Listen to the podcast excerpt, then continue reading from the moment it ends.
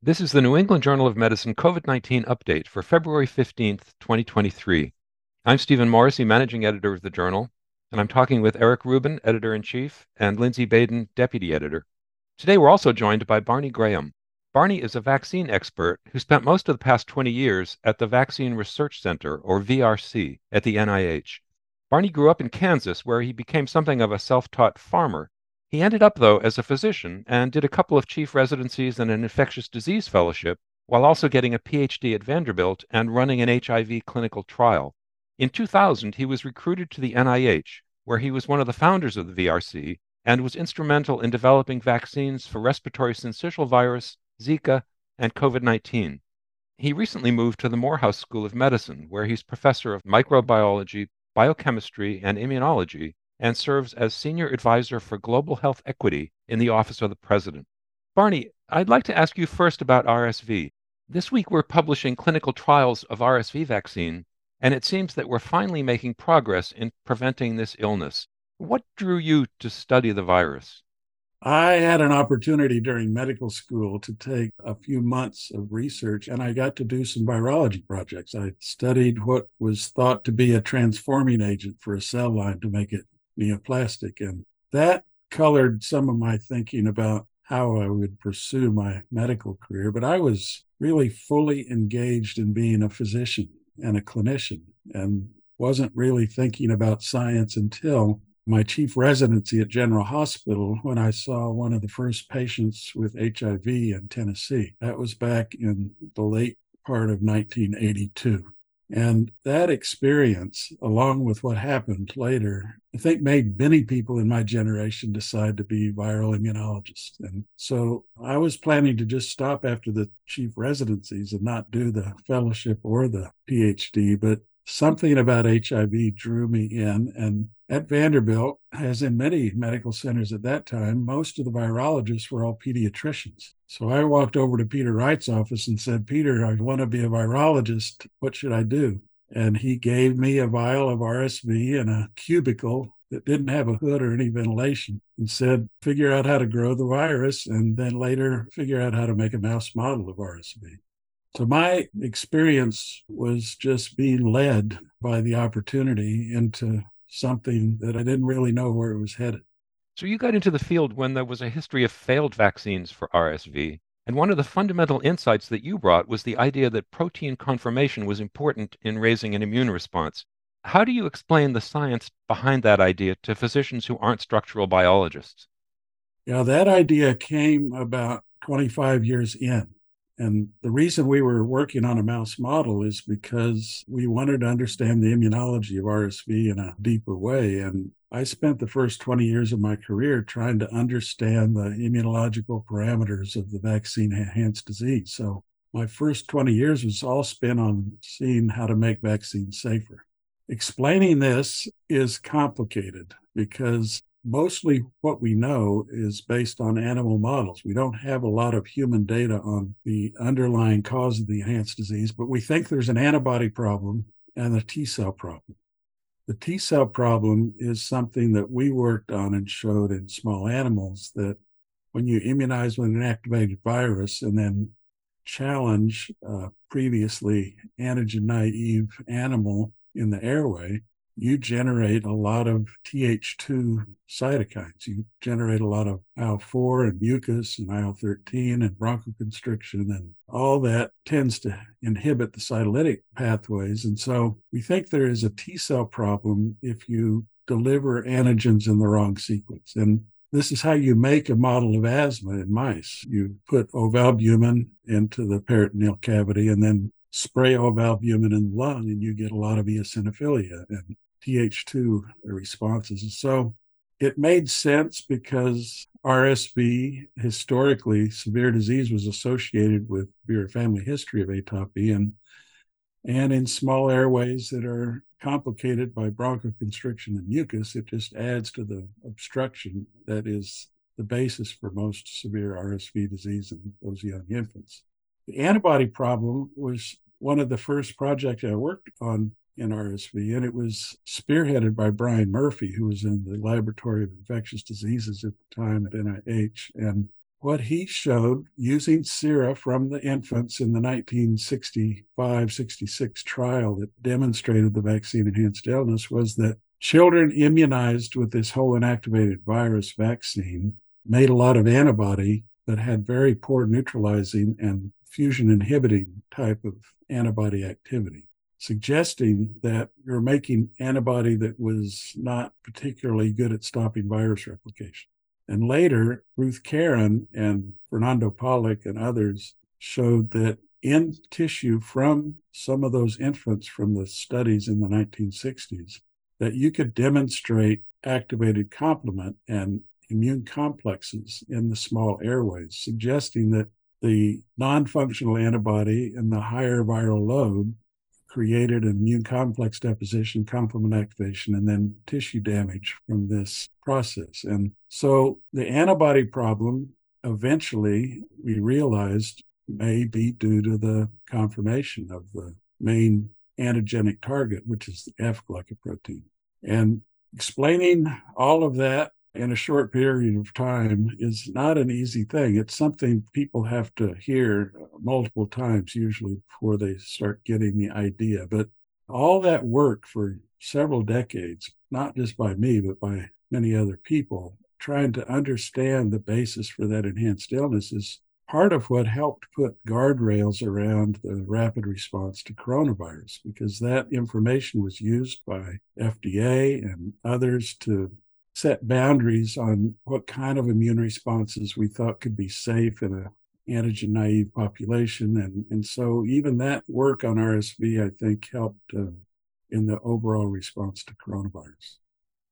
So, Barney, you sort of said that it's the right or the wrong antigen in the right or wrong sequence is it an antigen problem in sequencing or is it the right kind of antigen to bring out the protective immune response? And is it all about the antigen or is there also different aspects of the immune response be it you hinted at th1 versus th2 which may have something to do with the adjuvant or the context in which the antigen is delivered what's the interplay of the antigen for a protective response, but also the immunocontext of what immune response is being brought out in terms of protection versus enhanced disease? Right. So the way I view it, and like I said, the Th2 bias of a whole inactivated virus vaccine priming event before airway exposure to antigen all of that has really been done in animal models. We don't have a lot of evidence that that was a clear basis for the enhanced disease.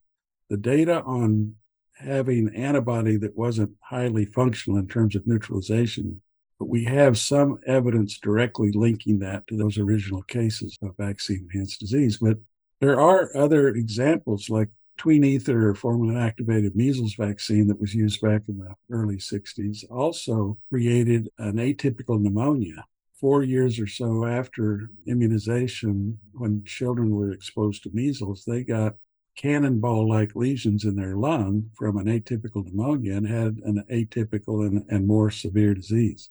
And that was associated also with things like delayed type hypersensitivity reactions to the measles antigen in the children and was also associated later in animal monkey models to be a Th2 T cell event but probably complicated also by the kind of inhibiting of cytolytic function that those Th2 cytokines do.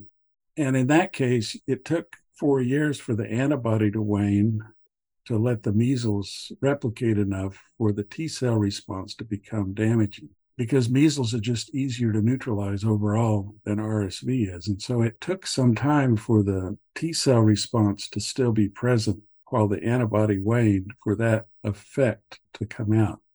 Of course, all of this is happening in infants that are less than a year of age with what people call an immature immune system, but there's a lot of elements to what that immaturity means. And so when I think of a good, solid, effective immune response, if it's happening in a naive infant, it's happening because the innate immune system is good at attenuating virus growth or controlling virus growth to some extent. And then the CD8 T cell responses are relatively quick and effectively clearing virus antigen before it builds up to a point that can cause either direct damage from cytolytic activity of the virus or uh, immune complex disease as the antibody comes in. And that ineffective responses are things that where the innate immune response, especially type 1 interferons, allow virus titers to become high before the CD8s come and clear them. So there's a higher price to pay in immunopathology for clearing out more virus infected cells. And if there's higher viral antigen when the antibody shows up, you run the risk of getting some immune complex mediated disease. So, overall, in thinking about how to make vaccines more effective and not just safer, I think of both antibody and a rapid CD8 T cell response, as well as a high potency, high efficiency antibody response. So, each antibody has relatively higher neutralization potency. Those are the settings in which I think you have better outcomes, especially if you have that early innate response to kind of attenuate the overall burden of antigen from virus replication. I don't know if that answered your question, but. Well, I have a follow up to that one because the kinds of sequencing that you're talking about in terms of the immune response to whatever antigen, one would imagine that they're relatively specific for a virus and its specific biology of replication. So, do you have to relearn the lesson over and over again with each new infection? Each virus has somehow figured out its own particular niche. For instance, RSV F protein is by far, I think, the most metastable of all the class 1 fusion proteins. It also exists on viruses like HIV and influenza, Ebola, Influenza and Ebola uh, class 1 fusion proteins, the HA and the GP, are relatively stable just in their normal state. Hemagglutinin doesn't really rearrange and change shape that much until the pH lowers. And so RSV F protein is so metastable. The virus has learned to live with this unstable protein that even on the virus surface flips into the post-fusion conformation. And of course, the post-fusion form of F is non-functional. If all the F on the surface of the virus flips to the post-fusion, the virus wouldn't be able to enter a cell. We actually think that's part of what happened in the vaccine enhanced disease because once we had the reagents and the knowledge of how this was working, we could show using dot plots and other things that if you baked the virus at 37 degrees for over 24 hours, you could prove that F was still on the surface with antibodies that bound both forms of the F protein, but that antibodies that only exclusively bound the prefusion surfaces, they diminished at the same rate at which the virus replication was killed. And so we think virus was killed by flipping F into the post-fusion conformation and that the Olin activated virus vaccine back in the 60s was really a post fusion F antigen. And so that's part of the way we're thinking about why having the very neutralization sensitive vulnerable surfaces preserved with the prefusion F conformation gives you an overall increase in neutralizing activity per antibody. And we isolated hundreds of antibodies from babies and adults that were RSV specific and uh, showed that most of the high potency neutralizing antibodies were directed against the two major sites that were prefusion surface exclusive. And if you look at prefusion versus the dual binding antibodies that bind both pre and post fusion, the prefusion exclusive antibodies are 10 to 100 times more potent overall than the others that bind both surfaces. And so it's a nice story because it's a good example of how basic research investment gives you solutions to things that you didn't really expect. We were just trying to understand what the protein looked like and how it worked and realized that there's some new epitopes here that are highly neutralization sensitive that hadn't been discovered before. So, Barney, since not all of our listeners are molecular biologists, is this a fair characterization if we use the umbrella analogy? In that the RSV virus has multiple umbrellas on its surface, the F protein, in a closed conformation. Until it finds a susceptible cell, the umbrella opens, it enters the cell, replicates. So the immunity to the open umbrella may not be as helpful as the immunity to the closed umbrella, which is the circulating virus looking for a target cell. And so it may look very different immunologically. And that part of what you were describing is the science to understand the closed umbrella, the prefusion state, so that the immunity is ready to attack it before it establishes further replication. Is that a fair way of describing it, or am I mischaracterizing the biology?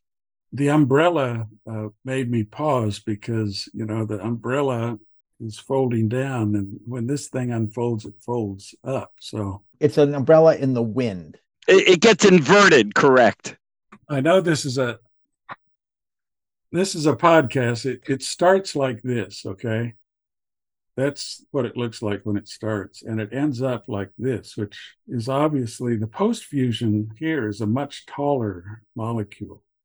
So what happens is the top half of this unravels, and then it folds back around, and so these red and orange epitopes are lost, and uh, we think of it more like a transformer. You know, it it's a functional car when it's in this state, and then it can rearrange into a giant robot when it's over here. And and if you don't attack the car, if you try to attack the robot instead of the car, you're attacking the non-functional protein instead of the functional protein. It actually really is helpful to have videos because this process of rearrangement of these proteins is so profound that most people don't understand what a engine it is. It's like a little motor. It's like a mechanical device. It's hard to imagine a biological thing being so mechanical but it's really has a massive rearrangement that's hard to envision without a, a video. So maybe we're talking about a jack in the box. Okay yes because the fusion protein is on a spring mechanism that's actually why the coronavirus stabilization worked, is because the proline insertions at the top of the central helix prevented these alpha helices from stacking on each other. It basically, this is a spring loaded mechanism. Those prolines prevented the alpha helical coils from assembling. So I think a jack in the box is better. So, speaking of coronaviruses, when COVID 19 first appeared in China, your lab was already studying coronaviruses. Why had you chosen to work in this area? And do you think that your experience in the lab prepared you for the magnitude of the problem that we've seen?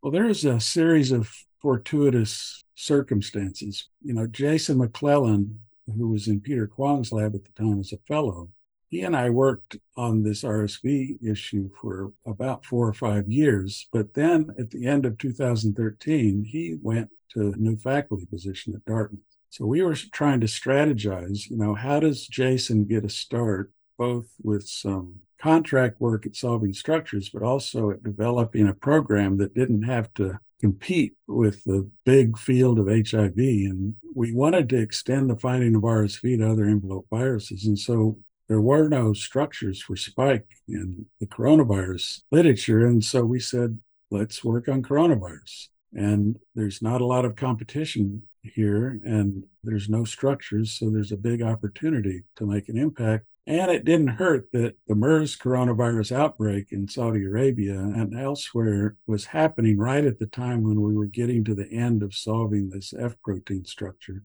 for RSV. So we've now had two coronavirus events within 10 years uh, Jason was leaving. We needed a, something that we could work on together, and we chose coronavirus. And we chose the MERS and SARS coronavirus initially, the first SARS 1. And uh, those spike proteins were inherently so unstable that we never could get a structure, either a crystal structure or even after engaging Andrew Ward, a cryo-EM structure. And it wasn't until one of our postdocs who implored me to have his time to go to the Hajj in Saudi Arabia at the end of 2013. And he came back with his pregnant wife sick. This story's been told in a newspaper uh, before, so I can say something about it. it. They came back sick, and we were worried that maybe he'd gotten MERS because that was the reason we didn't necessarily want him to go that year. And he came back, and we did PCR, and it was coronavirus but it turned out to be HKU1, which is one of our endemic coronaviruses. It wasn't MERS. And he said, Why haven't we been working on HKU1 all the time? Because we don't need the containment space and a lot of things might just be easier. And it turned out that as soon as we made the spike protein for HKU1, it was so inherently stable that Andrew Ward and Jason were able to almost immediately get the spike structure. So now we have a coronavirus spike structure, and over time learned how to do the stabilization. And those same prolines that stabilized HKU1 in the same exact position at the top of the central helix also stabilized MERS and SARS1 and about a dozen other coronavirus spikes. And so we had a generalizable phenomenon. We had a generalizable approach to stabilizing a beta coronavirus spike protein. And all of this happened for some somewhat serendipitous reasons along the way. And so, you know, we had a coronavirus program at the VRC with Jason, but also with Mark Dennison at Vanderbilt and Ralph Baric at UNC and Andrew out at Scripps. And this academic collaboration, because there wasn't a lot known about coronavirus structure and antibodies and antigenic sites or any of that at the time, it was just a very open field to work in. And it was good for Jason and good for the other young people.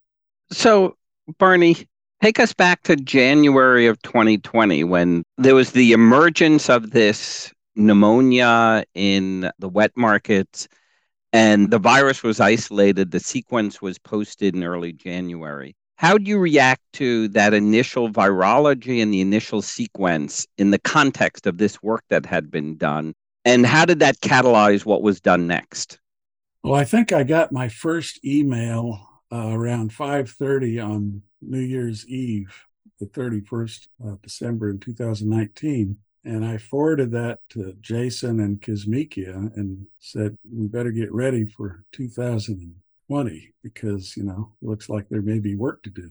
And so you know, you see these things come up and sometimes they don't really materialize, but this one sounded like it was at least serious at the time. And we'd heard rumors from other people, friends in China, who said it's a lot worse than it sounds like on the news. So we were concerned. I didn't know at the time whether it would be a coronavirus or maybe a paramyxovirus or something like that. But apparently, you know, if it wasn't readily diagnosed, it was probably not influenza. And so we were ready. And just in 2019, we had just published our phase one data on the RSV prefusion F and showing that it really did change everything for immunization. It boosted neutralizing activity, you know, many, many fold higher than the old post-fusion vaccine products had done. And so we had that. And we'd also been in a three-year collaboration with Moderna after finding that their mRNA was better than our DNA for Zika uh, that year, because we did all those animal studies for the other manufacturers, um, we made a deal with Moderna. We would do a pandemic preparedness demonstration project, and Nipah would be the prototype for paramyxoviruses, and MERS would be the prototype for corona, and at that time in 2019, we had already designed the Nipah antigens and the MERS antigens and had already shown that both protein and mRNA could protect against lethal challenge. So we were ready to go and we had planned already and had done facility inspections and everything. And we're planning to do a Nipah RNA clinical trial in the first quarter of 2020. So all of those agreements with NIAID and Dr. Fauci and Moderna, all of that was already in place to do a phase one clinical trial. And then on the 6th of January, we found out that it probably was a beta coronavirus. And at that time, Stefan Bancel and I agreed that we would switch the demonstration project to coronavirus instead of Nipah. We either way, we were going to do a demonstration project to show how fast you could go if you had an event in a paramyxovirus or coronavirus. And so on the 10th, when we got the sequences and ordered the reagents and made the plans, we sent the sequence to Moderna, our recommended sequence, because we'd had enough experience then to think that we could design something that could work without any additional experimentation and they agreed to get us back the RNA as quickly as possible. And I think within 24 days, they had RNA in our hands, and we immunized mice. And by 42 days in, we had immunogenicity data from the mice already. And so that preceded the phase one clinical trial that you all helped with. The NIAID clinical trials groups uh, participated in, groups out of the HVTN participated in that initial phase one trial. And by then, uh, that was March 16th, I think. And the uh, WHO had just declared it a public health emergency of international concern at the end of January, I think, after we had infections in the US, but they didn't declare it a pandemic until I think the 8th of March. So the pandemic had just been declared.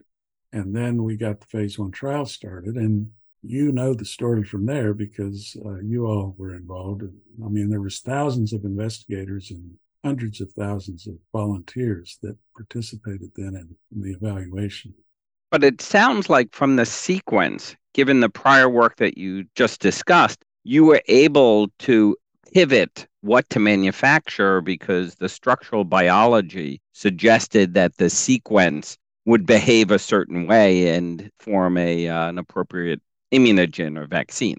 Right. So all we had to do was take the spike sequence out of the full genome and then at amino acid positions 986 and 987 is where the prolines would go. And so just making a few modifications to put the prolines there, then we had some confidence and hope that that would turn out to be a good antigen. And, and it was. And even after additional experimentation to look at other things, at least in the first round of evaluation, that two proline substitution turned out to be as good or better than most of the other antigens that were ever tested. At this point in the COVID 19 epidemic, we have vaccines that are pretty effective at preventing serious illness and death, but they're much less effective at preventing infection and mild to moderate illness. So, Barney, do you see other innovations out there that could increase the breadth of the immune response, offer more protection against new variants, possibly even decrease transmission of the disease? This is something I wish we had been a lot more vocal and clear about early in the coronavirus pandemic because we've been infected with respiratory viruses from the beginning of time, probably. But throughout all of our lives, we're infected with influenza and RSV and adenoviruses, et cetera. And none of them that I know of completely protect you from a subsequent infection the whole system is designed to create immunity that focuses on protecting the lung. The mucosal infection creates uh, tissue resident CD8 T cells, and the virus antigen stimulates antibody responses. And those antibody responses, some are mucosal, but most of it is a systemic response. And those antibodies can protect the lung and lower airway where the gradient from serum into the tissue is much less the gradient of a serum antibody into the nasal tissue is very high, and it's hard to get enough antibody in there from the serum in order to really totally prevent an infection. And even with mucosal immunity, I think it's unlikely to totally prevent infection. So I think that this vaccine was never designed or really expected to prevent infection. And even new mucosal vaccines there's a balance at which you might have to give up some systemic protection if you want more mucosal protection. So I think the way this system is designed over time is that you protect the lower airway and then you fill in the gaps of immunity by repeated low grade infections of the upper airway.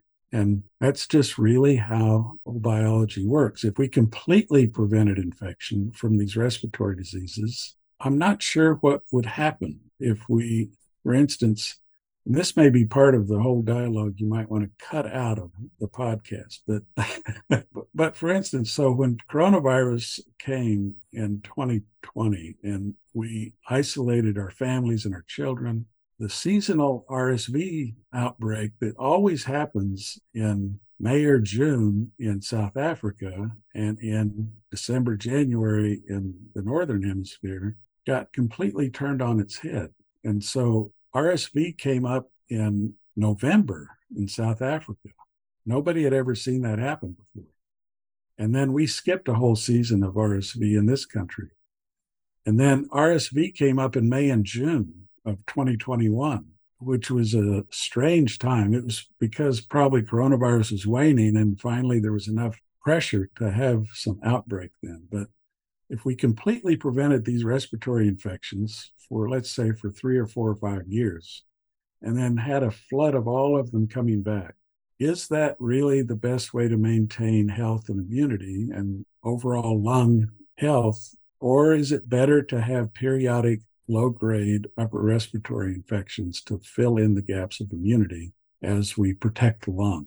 So, you know, I think those are some big questions that still really need to be answered. And so I think protecting the lower airway is the most important goal in all of this, for vaccines at least. And then then natural immunity from infection can fill in the gaps. That's the way I think about it. I think we can leave that actually. I think that's an interesting discussion. Okay, it, it's it would be controversial because there's so many programs focused right now on both pan coronavirus or mucosal vaccines, new generation vaccines that would solve all of our problems. But I'm pretty sure that no vaccine that we make at this point is going to make coronavirus go away. And I think we've seen the patterns now. It's I think we finally have hit it where it's going to become an endemic seasonal virus, but it will be back next winter.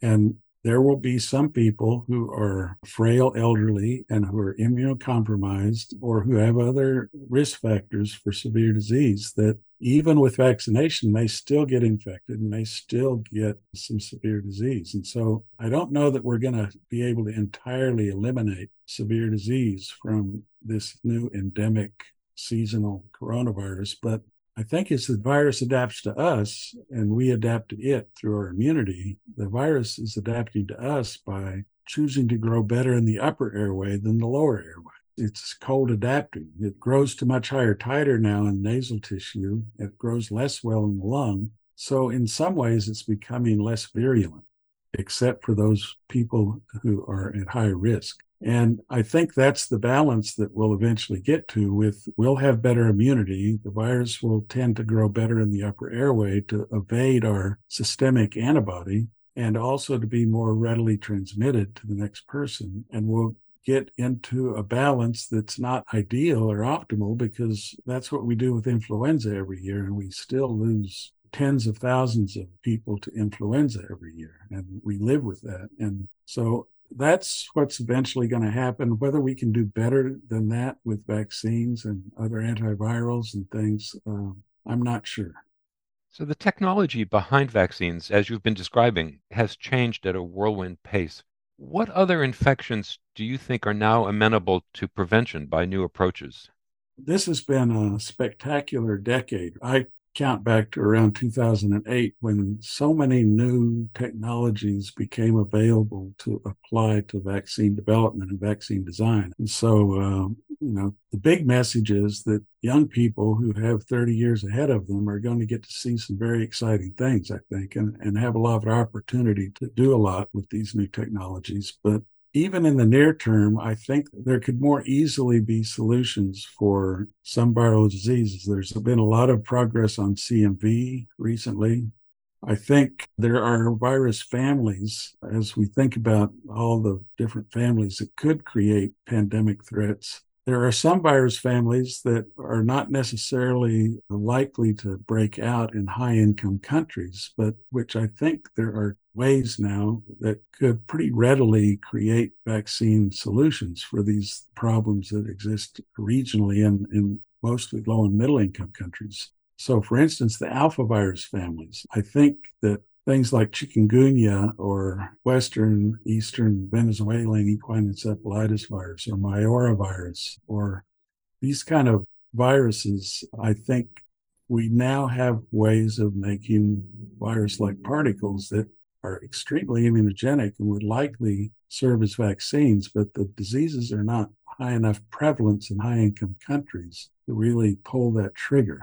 So I think there are already things like that. I think we could easily make vaccines now for polyomaviruses using the same kind of technology we use for papillomavirus. But the arguments for making that a mandate or the arguments for really deploying that, you know, when it's a relatively smaller target population of need, haven't really been made yet. So there are vaccines with these new technologies that could be made, but many of the diseases are not really generating a lot of investment interest. It's interesting. When I was a graduate student, I worked with botulinum toxin and I received the botulinum vaccine, uh, which uh, the CDC had, which is, of course, simply just like it's a toxoid, just like tetanus toxoid. I think it's probably fairly effective, but I don't think efficacy or safety are the issue with it. It's just the disease is so rare that it's not worth deploying it, similar to the viruses that you're talking about. But it may not just be rare diseases, it's diseases where there's an economic incentive. And it sounds like the technology has emerged in a way that can allow us to address many of these diseases, but there has to be an economic incentive. And I think that's a fundamental challenge in society is which of these technologies, which of these vaccines are worthy to bring forward. One of my great hopes for RNA is that because it's a whole new way of making biologics, it's chemical synthesis, it's not bioreactors. And it can be relatively small footprint. You can arrange to do relatively small batches that maybe RNA technology could create solutions in some of these low and middle income countries to solve problems like Rift Valley fever in Kenya or Lassa virus in Nigeria or the Mayaro virus in Mexico. It's mRNA may be just the right solution for some of those regional problems that people could see a way of getting that done things like chikungunya that didn't really come up into the northern hemisphere created a huge burden of chronic arthritic disease. And the disease itself didn't kill a lot of people, but it caused a huge burden of a rheumatoid like arthritis that is still a big burden for the healthcare industry. And so, if chikungunya vectors migrate more northward, or as we have more waves of things like that, I just think it's imperative that the world think about this in a more global way, that it's in the high income countries' best interest to help regional investigators solve their own regional problems before they become global threats. That I think is something we just have to get to as a world, or we're going to have to go through some of these events again. And you can make an economic argument now since we lost $17 trillion or something like that in that regard, Barney, throughout your career, you've had a passion for creating a diverse environment in the lab and in science in general. In your current role at Morehouse, how do you hope to further that mission? As I left NIH, I gave up my laboratory. So that that has been a hard thing for me. And so I, for the first time in 35 something years, I don't have a laboratory I have a lot of students around the world where I can call and get new data, but it's not my own laboratory. And I've decided, based on what I saw during this coronavirus pandemic, that I wanted whatever time I have left to trying to improve vaccine access and improve vaccine uptake.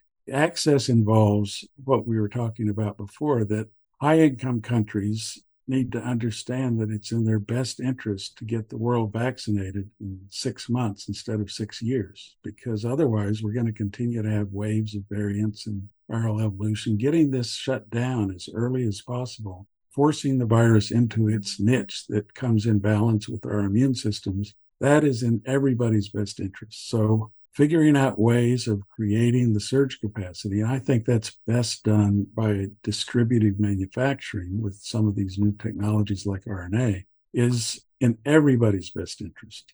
The uptake problem is a matter of education and, and trying to spend more time helping people understand biology when we're not in the middle of a crisis and engaging young people to help battle some of the social media misinformation campaigns that either come out from misinformed people or come out through bots that nobody's even thinking about.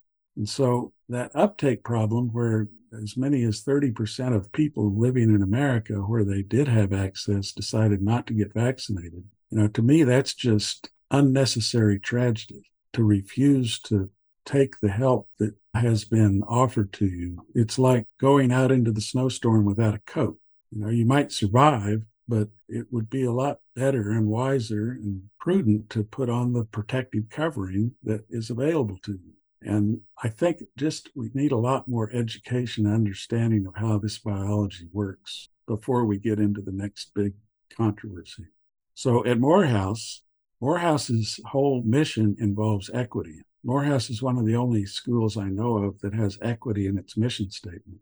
So, as I try to understand how to work on equity, both for access and uptake, Morehouse can teach me a lot. Morehouse is perfectly situated to help me do what I want to do, and hopefully, I can help them do some of what they want to do. And they're also very accomplished in community education and things like that. So, I think Morehouse can help me both create arguments for the access and the uptake problems.